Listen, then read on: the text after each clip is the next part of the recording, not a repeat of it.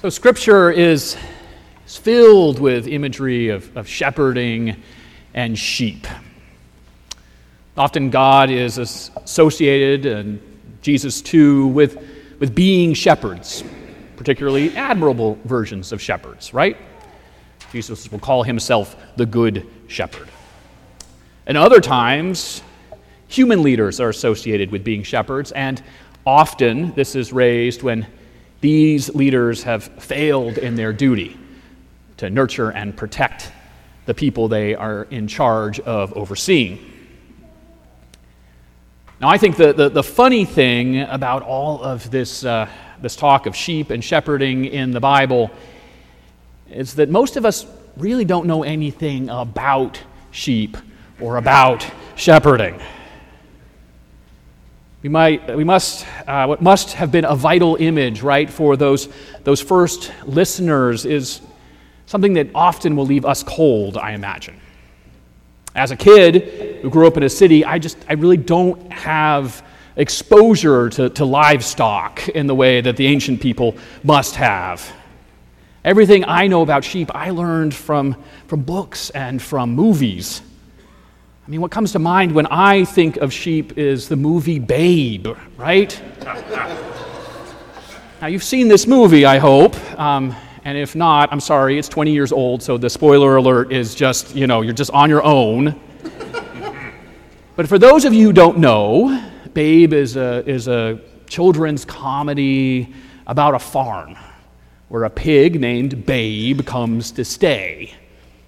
And on this farm, all of the animals can talk to each other. And all of the animals have a job, they have a role and a purpose.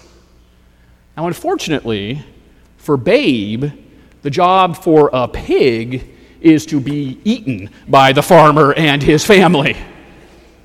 But Babe is able to avoid getting eaten by taking uh, a job as a sheepdog. Now, Babe's shepherding style involves being sweet and polite. And this tactic works wonders on his own farm, where he is known by the sheep. Now, unfortunately, sweetness and light doesn't work with sheep who are strangers, and this becomes a problem when the farmers decide to enroll Babe in a sheepdog competition. Yes, well, these strange sheep, they don't listen to Babe, do they? That is, that is until Babe was able to learn the secret sheep password, which causes the sheep to trust him. You're all dying to know what that password is, don't you? well, that's what I'm here for. I'm going to tell you. Ba ram you, ba ram you, to your breed, your fleece, your clan be true, sheep be true, ba ram you. Come on, you can all say it with me. I, th- I just thought you'd all join in. Okay. all right. I don't know uh, if I, I, haven't had any encounters with sheep to know if, if this BARMU password works or not. If anyone finds out, let me know.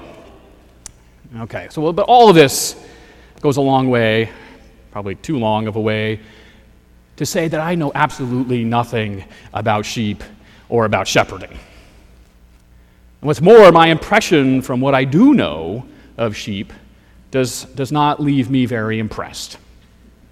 My understanding, and someone can correct me if I'm wrong, is that sheep are none too bright. Sheep are not independent thinkers who chart their way through existence, defining for themselves what is meaningful and valuable. Sheep are, not, are hardly individuals at all. My impression is that they they seem to lack personality and they seem to be mostly interchangeable. Each individual sheep seems to be just part of the herd. The thing about the sheep is we have a hard time imagining ourselves as the sheep.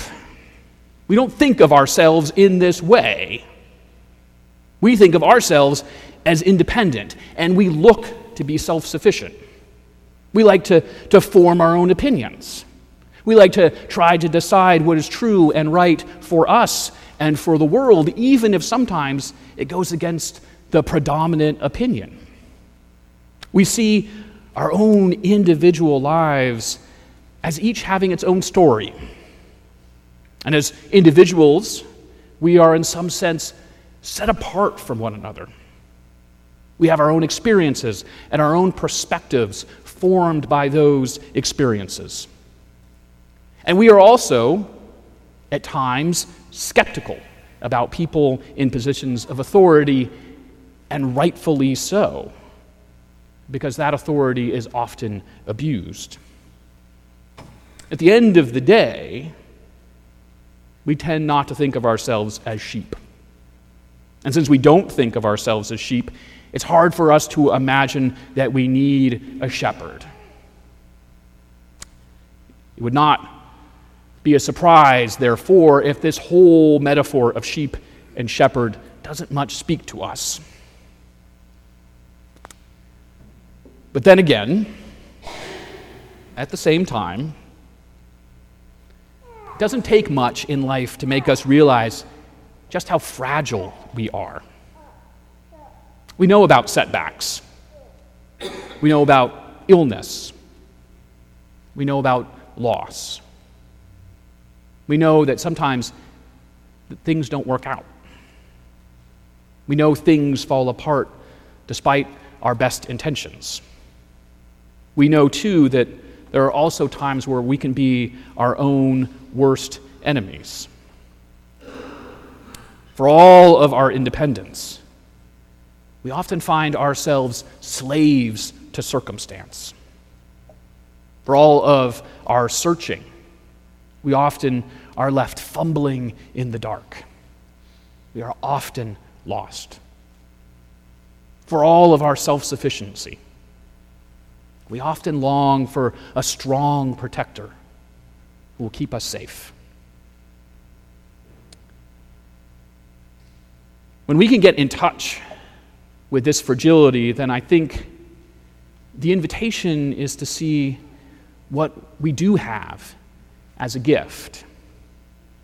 As we recognize how, how fragile we are, I think we are also invited to see how interconnected we are and how reliant we are one to another and all of us to God.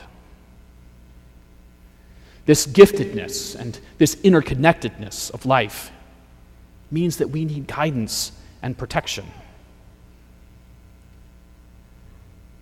It strikes me as no wonder that at almost every funeral and memorial service I have ever attended or presided over, the words of the 23rd Psalm have a place in that service.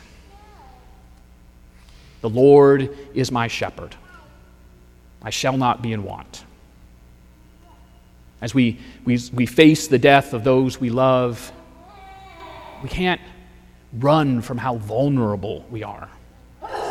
We come face to face with the reality of death and of our own mortality. And as such, this, this 23rd Psalm and the and the metaphor of sheep and shepherd speaks to something fundamental about our experience as human beings. And rightly seen, it speaks to, to the journey of a life. We would do well not to, to sentimentalize Psalm 23. There is hardship and difficulty here. It speaks of valleys of death and of enemies arrayed against the psalmist. To hear the good news of the psalm, we have to also hear of the presence of darkness in the psalmist's life. To hear the good news, we have to be in touch with the, with the darkness that the psalmist experiences, and we have to be in touch with our own experiences that leave us vulnerable and exposed. For it is only then, only then, that we can hear the good news of God's presence in the midst of that darkness. When we know God's presence, then we can know a desire fulfilled that tr- transcends all other desires, and thus we shall not be in want. When we know God's presence, we can cherish the moments of peace, the green pastures, and the still waters. When we know God's presence, we can know that God is with us in the darkness, to, to journey with us, and to comfort us on the way through the valley of the shadow of death. It's there that we will fear no evil when we know God is present with us. When we know God's presence and open ourselves to that presence, then we can look to be guided and led to the ways of life that will be both a joy for us and to God's glory. This is the abundant life that Jesus mentions in today's gospel reading. St. Irenaeus once wrote, The glory of God is a human being truly alive. But we come, only come to be truly alive when we come to know love. When we come to know love and make that love a reality in our life, as we love God and as we love our neighbor. What, makes that, what that love makes possible is living lives of gratitude. The Lord is my shepherd. I shall not be in want. Strange as this image may be to our ears, I think the invitation is to know the God who loves us in all of our particularity and all of our quirkiness and even in our brokenness. To know God as shepherd is to know that God journeys with us and will never forsake us. To know God as shepherd is to know that nothing can separate us from the love of God reality we will celebrate this morning in the sacrament of baptism. We will be reminded of our own baptisms, our own having signs of God's love enacted in our own lives. As we baptize um, Angelica this morning. The Lord is my shepherd. I shall not be in want to hear these words and to know them and to feel God's presence in them is to know the love of God. The Lord is my shepherd. I shall not be in want. Amen.